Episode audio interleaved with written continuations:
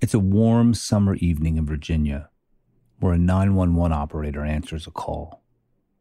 There's a woman on the other end of the line. She says she's been attacked. Police arrive at the victim's home and they take a statement. The victim, a white woman, says that as she was walking to her apartment, she came across a man laying on the ground. He was clutching his leg. She thought he must have fallen off the bike that was toppled over next to him, so she bent down to help him. And that's when he grabbed her, beat her, and raped her. The victim told the police everything she could remember about her attacker. She said the man was black with a light complexion. He had a mustache, a beard, and some scratches on his face. Before the attacker left the scene of the crime, he told the victim some vague details about his life. He told her that he had, quote, had other white women. The police escort the victim to the hospital, where a rape kit is taken and sent off to a crime lab. You know you've got a comeback in you. When you take the next step, you're going to make it count for your career, for your family, for your life you can earn a degree you're proud of with Purdue Global. Purdue Global is backed by Purdue University, one of the nation's most respected and innovative public universities. This is your chance. This is your opportunity. This is your comeback. Purdue Global, Purdue's online university for working adults. Start your comeback today at purdueglobal.edu. When you buy Kroger brand products, you feel like you're winning. That's because they offer proven quality at lower than low prices. In fact, we guarantee that you and your family will love how Kroger brand products taste, or you get your money back. So next time you're shopping for the family, look for delicious Kroger brand products because they'll make you all feel like you're winning. Shop now, in store, or online. Kroger, fresh for everyone. I'm Katya Adler, host of The Global Story. Over the last 25 years, I've covered conflicts in the Middle East, political and economic crises in Europe, drug cartels in Mexico. Now I'm covering the stories behind the news all over the world in conversation with those who break it. Join me Monday to Friday to find out what's happening, why, and what it all means. Follow The Global Story from the BBC wherever you listen to podcasts. Xfinity has free premium networks for everyone this month, no matter what kind of entertainment you love. Addicted to true crime? Catch killer cases and more spine-tingling shows on A&E Crime Central. Crave adventure? Explore Asian action movies on Hi-YAH. Searching for something extreme? Check out skating, snowboarding, and more on Fuel TV Plus, the global home of action sports. And find crowd-pleasing bops on iHeartRadio's Hit Nation playlist. There's new free shows and movies to love every week. Say free this week in your Xfinity voice remote. You're 18 years old, just graduated from high school. Since you were 13, you knew that you wanted to be a firefighter. And now you're doing it. You're attending the fire academy this summer. You're also working at a theme park, collecting tickets, running the rides. It's not the most glamorous job, but hey, pays the rent. A few months ago, you moved out of your parents' house and into an apartment with your girlfriend. Everyone says you're too young, but you don't care what they think. You're planning your future together. One evening, you finish up your shift at the theme park and you head to the office to clock out. You see a cop there chatting with your boss. You don't think much of it. There's always some security or police at the park. But then you see your boss sort of flick his head in your direction. And when you try to leave the office, the cop stops you. He says, Hey, let me uh, talk to you for a minute. Have you heard about the rape that took place a few days ago, not too far from here? It's like he knew that this crime had been on your mind. You've been making your girlfriend lock the door behind you every time you leave the house. You say, Yes, sir, I did hear about it. Do you know who did it? The officer says he has some questions and asks you if you'll come to the police station with him. When you get there, the officer takes you into a small room with a table and a few chairs. He says, Wait here. You'll stand in as part of a police lineup, and I'll come back and get you in a few minutes. It dawns on you you're not just here to answer questions, you're a suspect in this crime. You call out to the officer, Wait, what am I doing here? He says, The rapist said that he had been with other white women. Don't you live with your white girlfriend? He closes and locks the door behind him. You lean over in your seat and cover your face with your hands. Who would have known information about your personal life and try to use it against you? Was it one of those cops that used to stop by the fire station when you were at the training academy? Maybe they saw your girlfriend dropping off dinner at the fire station one night? You stop and take a deep breath, reminding yourself that being a black man living with your white girlfriend isn't a crime. At least it's not supposed to be. Not anymore. And yet, none of this seems to matter. Someone, some cop, already had their eye on you for this very reason. But you didn't do anything wrong, and you're hopeful that the victim's memory of her attacker will set things straight. What you don't know is that just down the hall from where you're sitting, the woman who called 911 a few days ago is sitting in front of six pictures. An officer tells her to pick out the face of the man who attacked her. All of the photos set out in front of her are black and white mugshots, except for one yours. You've never been in trouble with the law, and so you don't have a mugshot. Instead, the cop that showed up at your job took a picture of your ID card from the theme park and slipped it into the photo lineup. Yours is not just the only one that's not a mugshot, it's also the only one that's printed in color, so it immediately grabs the woman's attention. She chooses your photo and says, I think that's him. The officer comes back in to get you. He brings you into a room with a window in it and asks you to stand in a line with some men. These other men are known as fillers. None of these fillers are potential suspects. The point of them is to see if the victim can identify your face amongst others who are supposed to resemble the suspect. None of these other people's faces were in any of the photos the victim saw, except for yours, your color photo ID. That's the only photo that matches the face of anyone in this lineup. There's an officer at the front of the room, and he starts barking out orders to you and the fillers. Stand there and look straight ahead. Now, turn to your right. Now, turn to your left. You follow the directions that are being shouted out. You can't see her because she's on the other side of a one way mirror, but the victim points you out. She says, It's him. I'm sure of it. And that's all the information the cops need to hear and you are arrested on the spot. You sit in jail wondering what in the world you're supposed to make of how this woman mistook you for someone else. You look nothing like the witness's original description of her attacker. She'd reported that he had light skin, a mustache, a beard, and scratches on his face. You have dark skin. You're almost always clean shaven there are no scratches or marks on your 18 year old face. How could that picture in her head, the memory of her attacker, change so much in such a short amount of time? What is it about that lineup that made her choose you?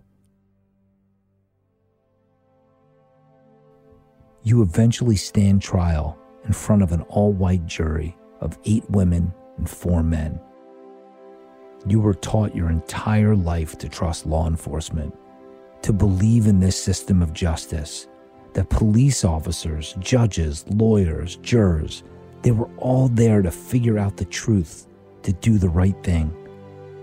But that image comes shattering down when the jury comes back and finds you guilty of rape, abduction, robbery, and forced sodomy the judge sentences you to 250 and 10 years in prison. After the sentence is read, you slowly look behind you. You try to find your mom, your family. You know they're sitting just behind you, but you can't see a foot ahead of you. Everything goes black. The story you just heard is based on the true events of Marvin Anderson's wrongful conviction.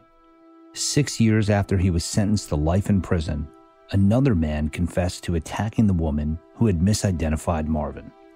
The man that confessed presented new details to a judge that seemed to prove his guilt and Marvin's innocence. Still, the judge did not vacate Marvin's sentence.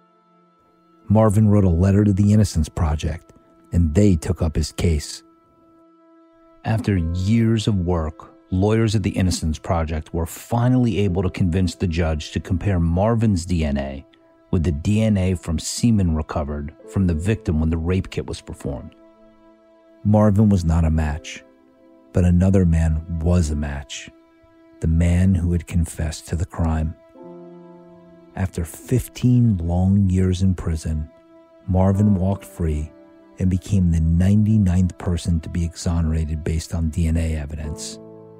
He's since become chief of the Hanover, Virginia Fire Department and serves on the board of the Innocence Project.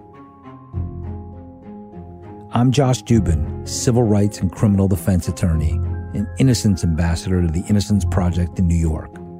Today, on Wrongful Conviction Junk Science, we examine eyewitness testimony. When a witness points to a suspect and says, That's the person who committed this crime, there is nothing more convincing to a jury, but it is dangerously inaccurate. Over two thirds of people who were later exonerated based on DNA evidence were convicted based on eyewitness testimony. It may sound like a simple premise, but in order for eyewitness testimony to work and be reliable, we need to rely on our own memories and those of others. But it turns out, just as physical evidence can be manipulated, contaminated, or even planted, so too can memories.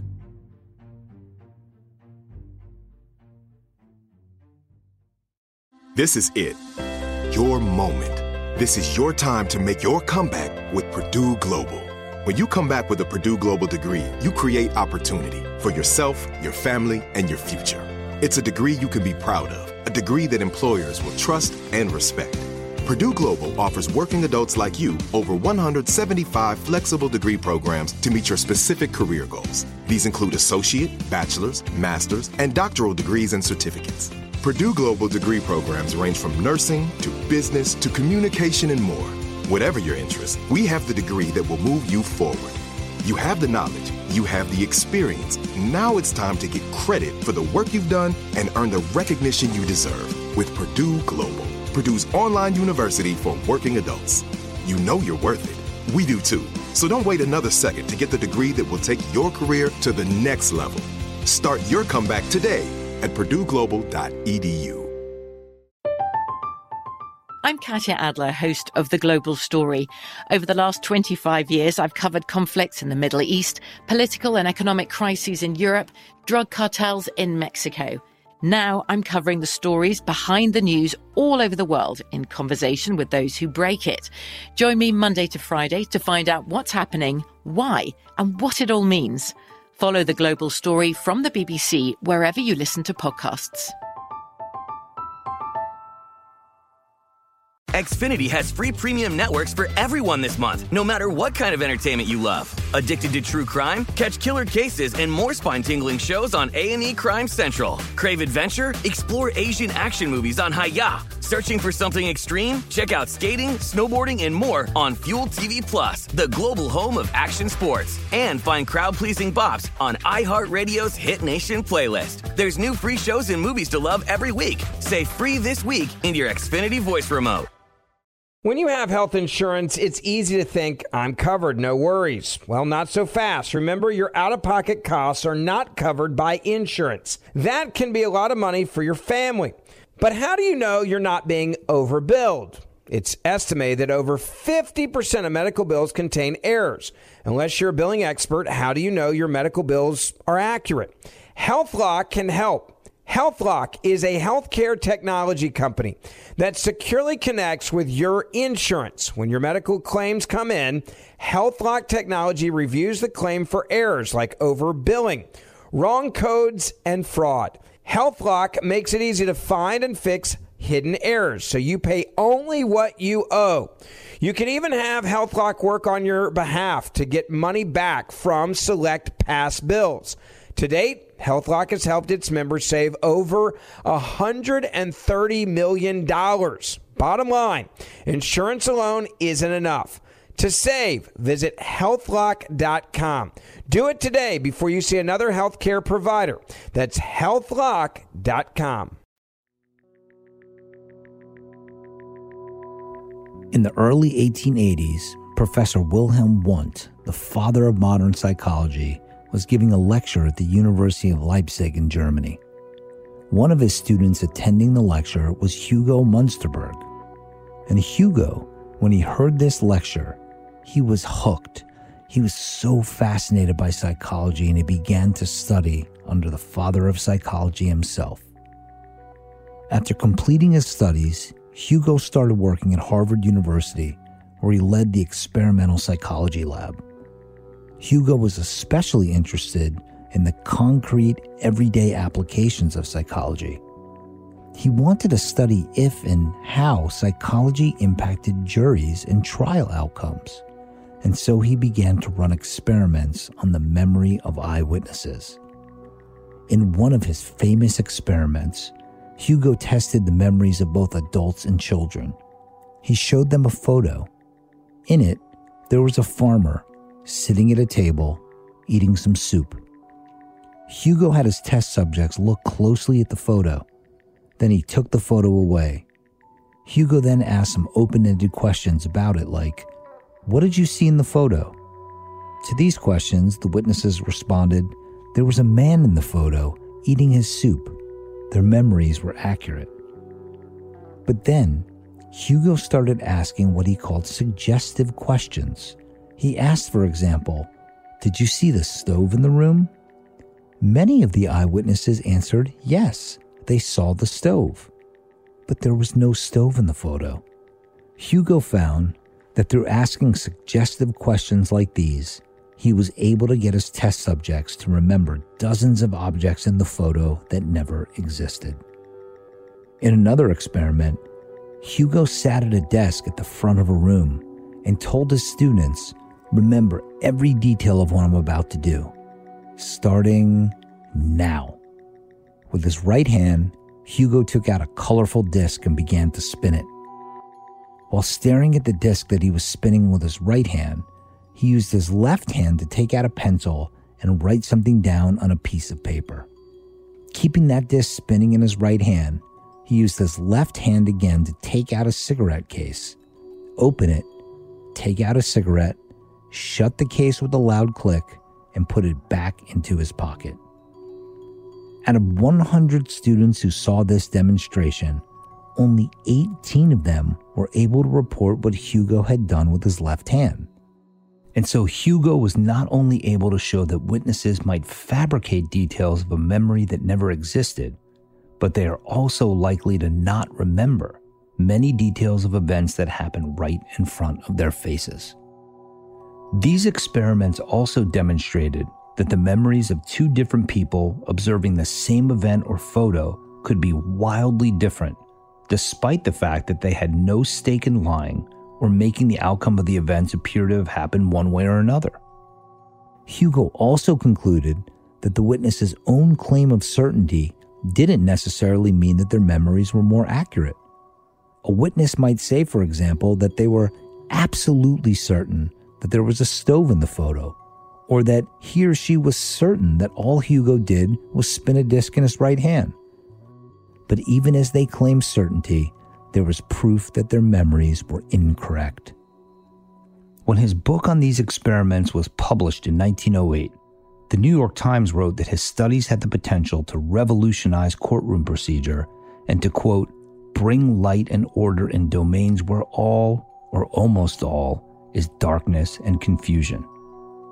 But that's not what happened, because Hugo also had many critics who scoffed at his attempt to apply psychology to the courtroom. And so, courtroom procedure around eyewitness testimony was not completely revolutionized. To this day, countless innocent men and women are sent to prison based on faulty eyewitness testimony. Over a half a century after Hugo's research was mocked, psychologist Elizabeth Loftus took another look at eyewitness testimony.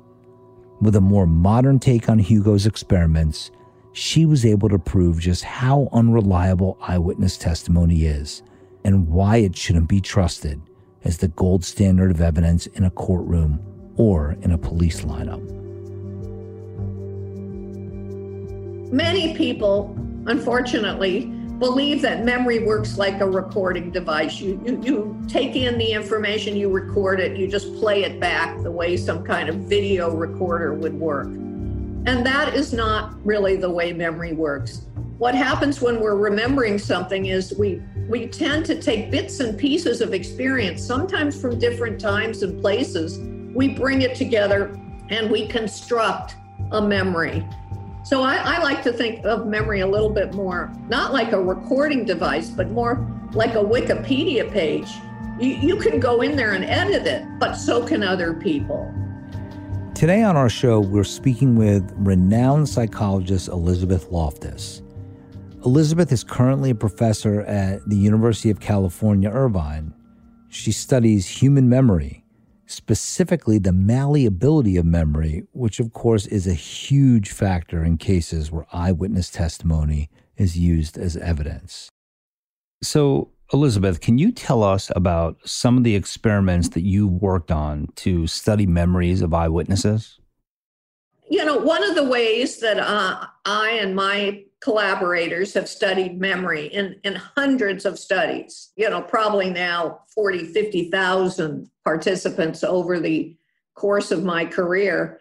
Uh, one of the ways that we study memory is we'll show people a simulated crime, for example. We will then expose people to some new information about that crime. So they might have seen a bad guy take a wallet out of somebody's purse and he's wearing a green jacket, but they then get misinformation from another witness or from a leading question that the jacket was brown. And finally, we will ask our witnesses tell me exactly what you saw. Give me as much detail as you can remember.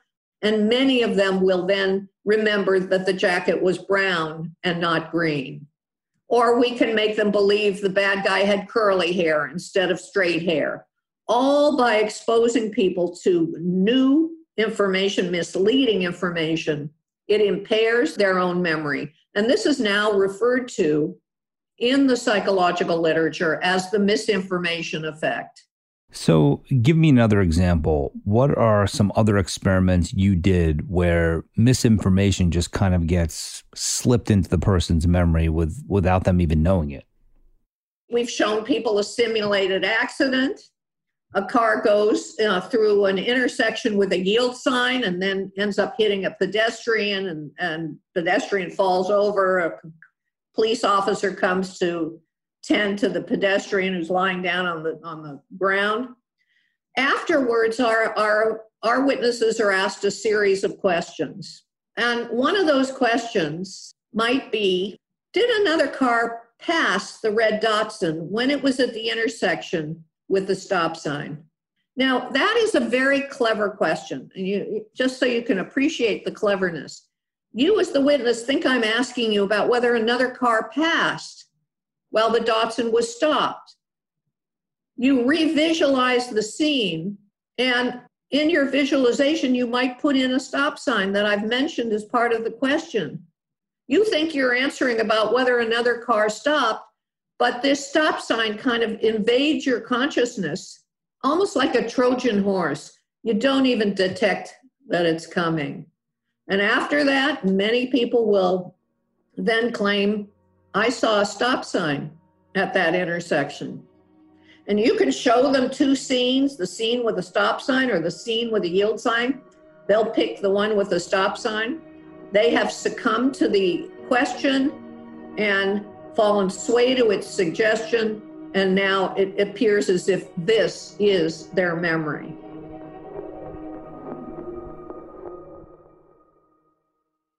This is it. Your moment.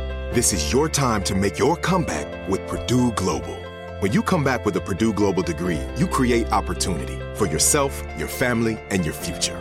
It's a degree you can be proud of, a degree that employers will trust and respect. Purdue Global offers working adults like you over 175 flexible degree programs to meet your specific career goals. These include associate, bachelor's, master's, and doctoral degrees and certificates. Purdue Global degree programs range from nursing to business to communication and more. Whatever your interest, we have the degree that will move you forward. You have the knowledge, you have the experience. Now it's time to get credit for the work you've done and earn the recognition you deserve with Purdue Global, Purdue's online university for working adults. You know you're worth it. We do too. So don't wait another second to get the degree that will take your career to the next level. Start your comeback today at purdueglobal.edu. From BBC Radio 4, Britain's biggest paranormal podcast is going on a road trip. I thought in that moment, oh my God, we've summoned something from this board. This is Uncanny USA. He says, Somebody's in the house, and I screamed. Listen to Uncanny USA wherever you get your BBC podcasts, if you dare.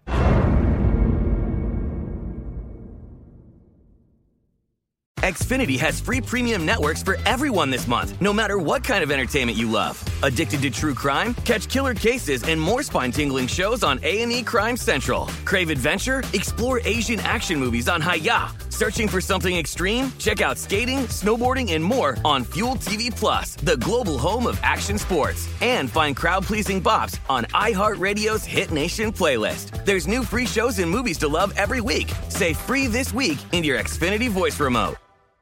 When you have health insurance, it's easy to think, I'm covered, no worries. Well, not so fast. Remember, your out of pocket costs are not covered by insurance. That can be a lot of money for your family. But how do you know you're not being overbilled? It's estimated that over 50% of medical bills contain errors. Unless you're a billing expert, how do you know your medical bills are accurate? HealthLock can help. HealthLock is a healthcare technology company that securely connects with your insurance. When your medical claims come in, HealthLock technology reviews the claim for errors like overbilling, wrong codes, and fraud. HealthLock makes it easy to find and fix hidden errors so you pay only what you owe. You can even have HealthLock work on your behalf to get money back from select past bills.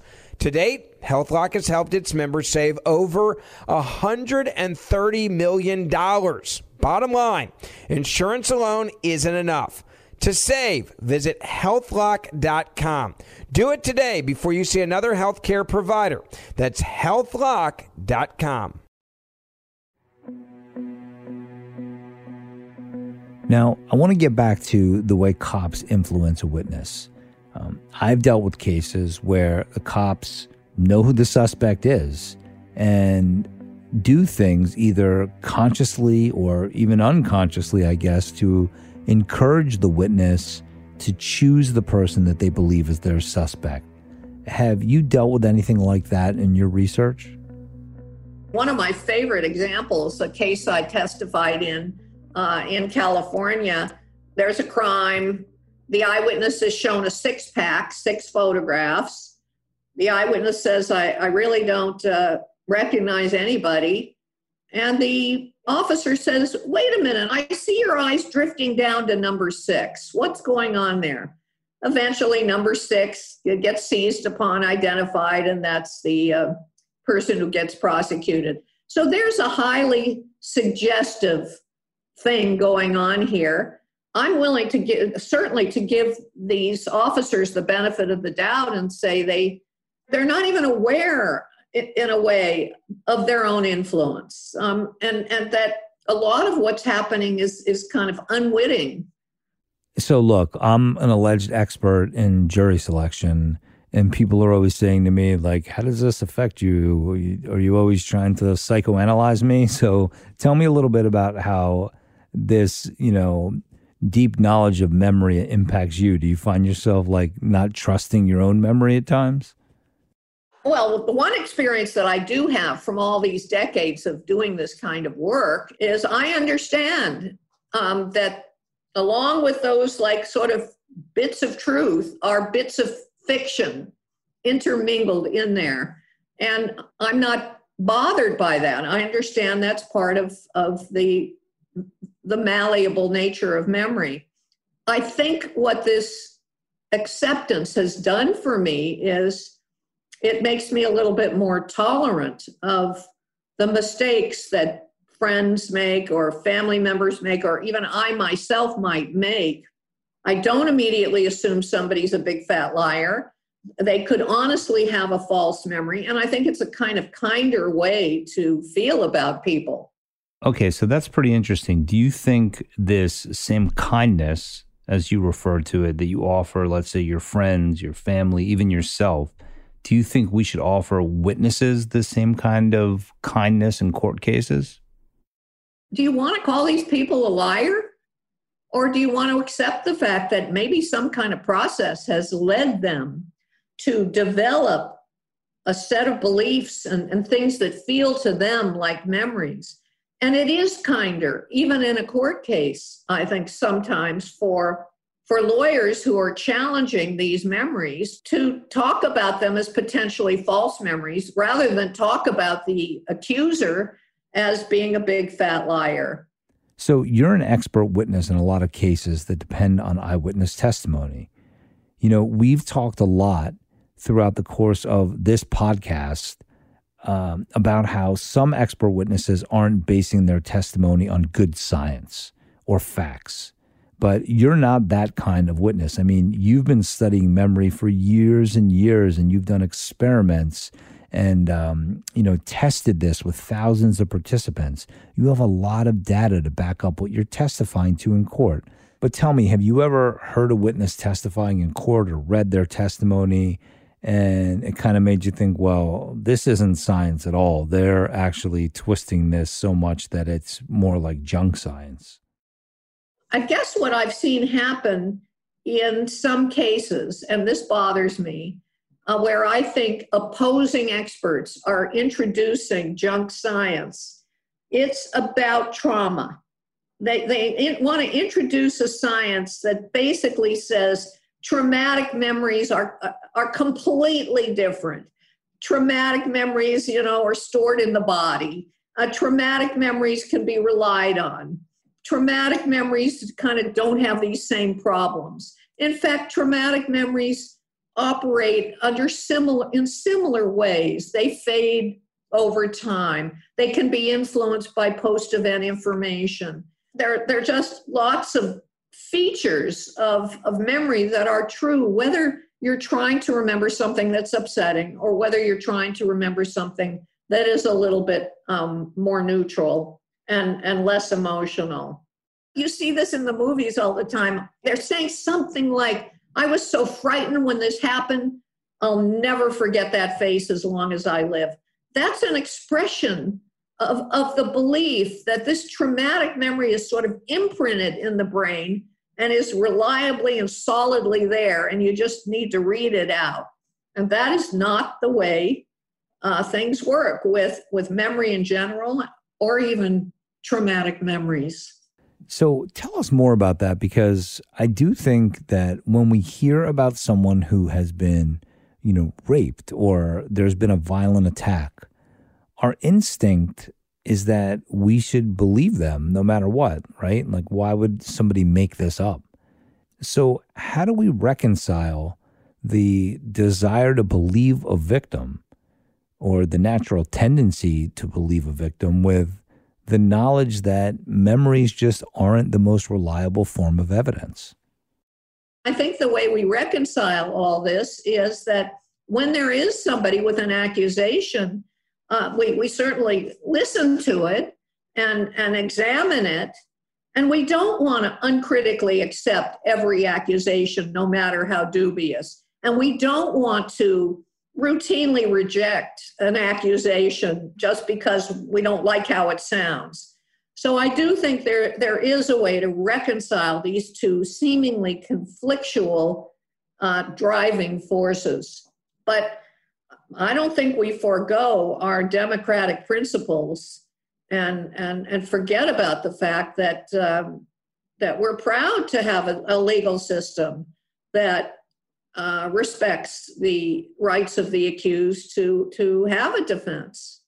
Yeah, I mean it's a tough dilemma, right? Because I've had that instance just last week where you know I am defending someone who I believe to be innocent, and you know I when when people hear about the case or you tell them about the case, you know at least what's public knowledge, you know their reaction is, well, why would somebody make up? Um, you know, a accusation of sexual assault, for instance. But the reality is, is that they may not be consciously making it up. It may not be a conscious lie. It may just be that their perception um, and their what they think is their reliable memory is just not correct.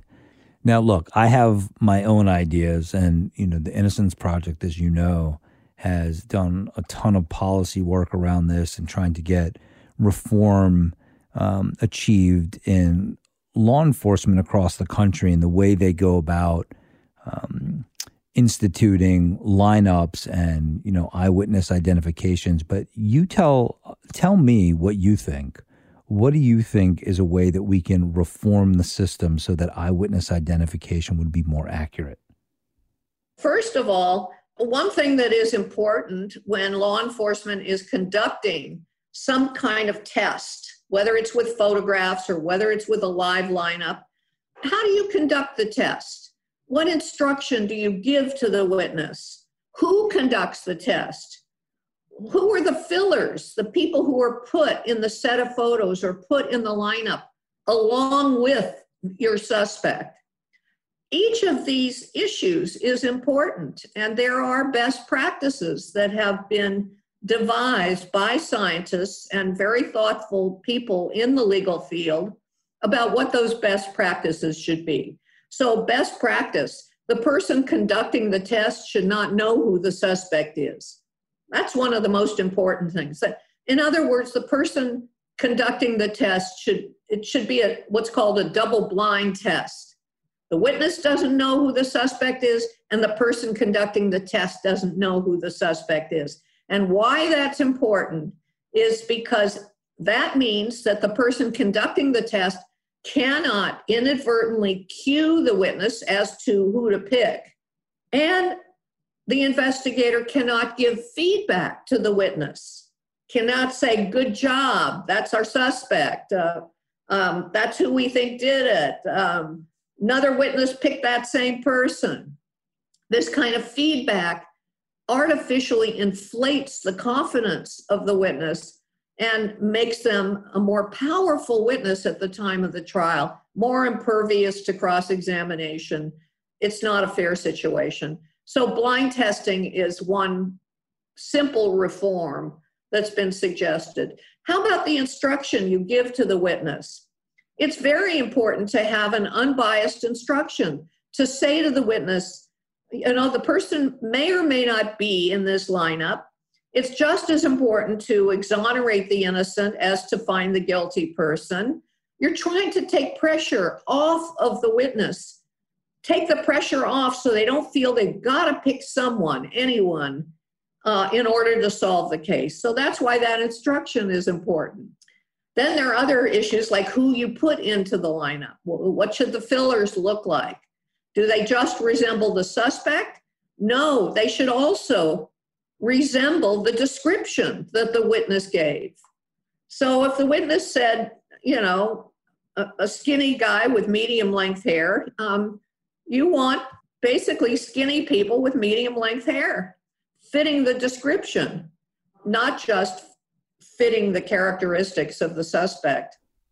What is the biggest takeaway that you think our listeners should have from today's episode?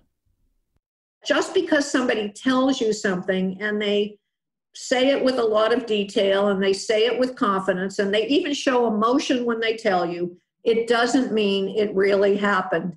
It doesn't mean it really happened exactly that way. You need independent corroboration to know whether you're dealing with an authentic memory or one that is a product of, of some other process, uh, imagination, suggestion, misinterpreting dreams, or, or some other non authentic process. We always try to end each episode with a call to action. So I've been thinking about the lessons from today's interview with Elizabeth and just how interesting, informative, and, and really eye opening it's been. When someone's freedom hangs in the balance, we should leave open the possibility that when someone takes a witness stand and claims to have watched a crime unfold or says they are sure they saw the defendant leaving the scene of a crime, they may not be accurately conveying what happened. And not because they're intentionally lying or even shading the truth, but their memory may have been influenced in some way. So consider the surrounding circumstances, whether they were fed information, if there was a suggestion about who may have committed the crime by a member of law enforcement, if the methods used to quote unquote identify a perpetrator were influenced in a way that made the accused stand out. And maybe it's not the most reassuring thing that, in an era when it seems that misinformation is rather popular and it's sometimes difficult to know what the truth actually is, here is yet another reason to doubt our perception of reality.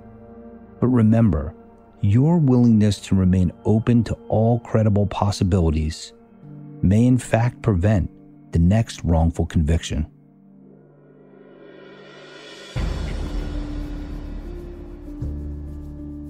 Next week, on our final episode of the season, we'll explore how what's known as shaken baby syndrome has been used to falsely implicate people in crimes they did not commit. We'll discuss this with Executive Director of the Center for Integrity and Forensic Sciences, Kate Judson. Wrongful Conviction Junk Science is a production of Lava for Good podcasts in association with Signal Company Number One. Thanks to our executive producer, Jason Flom, and the team at Signal Company Number One, executive producer Kevin Wardis, and senior producers Kara Kornhaber and Britt Spangler. Our music was composed by Jay Ralph. You can follow me on Instagram at Dubin.Josh. Follow the Wrongful Conviction podcast on Facebook and on Instagram at Wrongful Conviction and on Twitter at Wrong Conviction.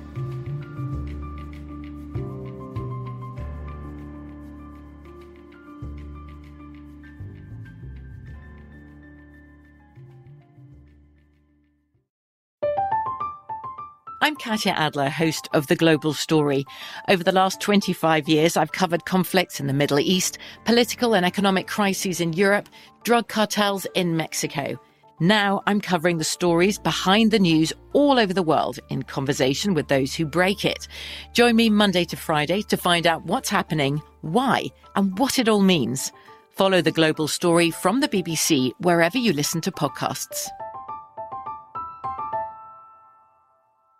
Xfinity has free premium networks for everyone this month, no matter what kind of entertainment you love. Addicted to true crime? Catch killer cases and more spine-tingling shows on A&E Crime Central. Crave adventure? Explore Asian action movies on Hi-YAH. Searching for something extreme? Check out skating, snowboarding, and more on Fuel TV Plus, the global home of action sports. And find crowd-pleasing bops on iHeartRadio's Hit Nation playlist. There's new free shows and movies to love every week. Say free this week in your Xfinity voice remote. Hello, it is Ryan, and we could all use an extra bright spot in our day, couldn't we? Just to make up for things like sitting in traffic, doing the dishes, counting your steps, you know, all the mundane stuff. That is why I'm such a big fan of Chumba Casino. Chumba Casino has all your favorite social casino style games that you can play for free anytime, anywhere with daily bonuses. That should brighten your day a little. Actually, a lot. So sign up now at chumbacasino.com. That's ChumbaCasino.com. No purchase necessary. VGW. Void were prohibited by law. See terms and conditions. 18 plus. We went from normal life, healthy child to acute lymphoblastic leukemia or B-cell ALL. The St. Jude team came up to get CJ via ambulance. Shortly after that, I noticed a rainbow. It meant that there was hope. We were driving into hope. To have hope is to have your child healthy, and we have that because of St. Jude. You can help kids fight childhood cancer. Please become a St. Jude Partner in Hope today by visiting musicgives.org.